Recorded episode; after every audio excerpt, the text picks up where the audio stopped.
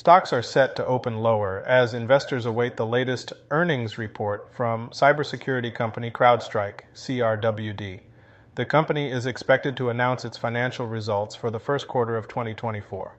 Analysts are looking for strong growth in revenue and earnings, driven by increased demand for cybersecurity solutions amid the rise of remote work and the ongoing threat of cyber attacks.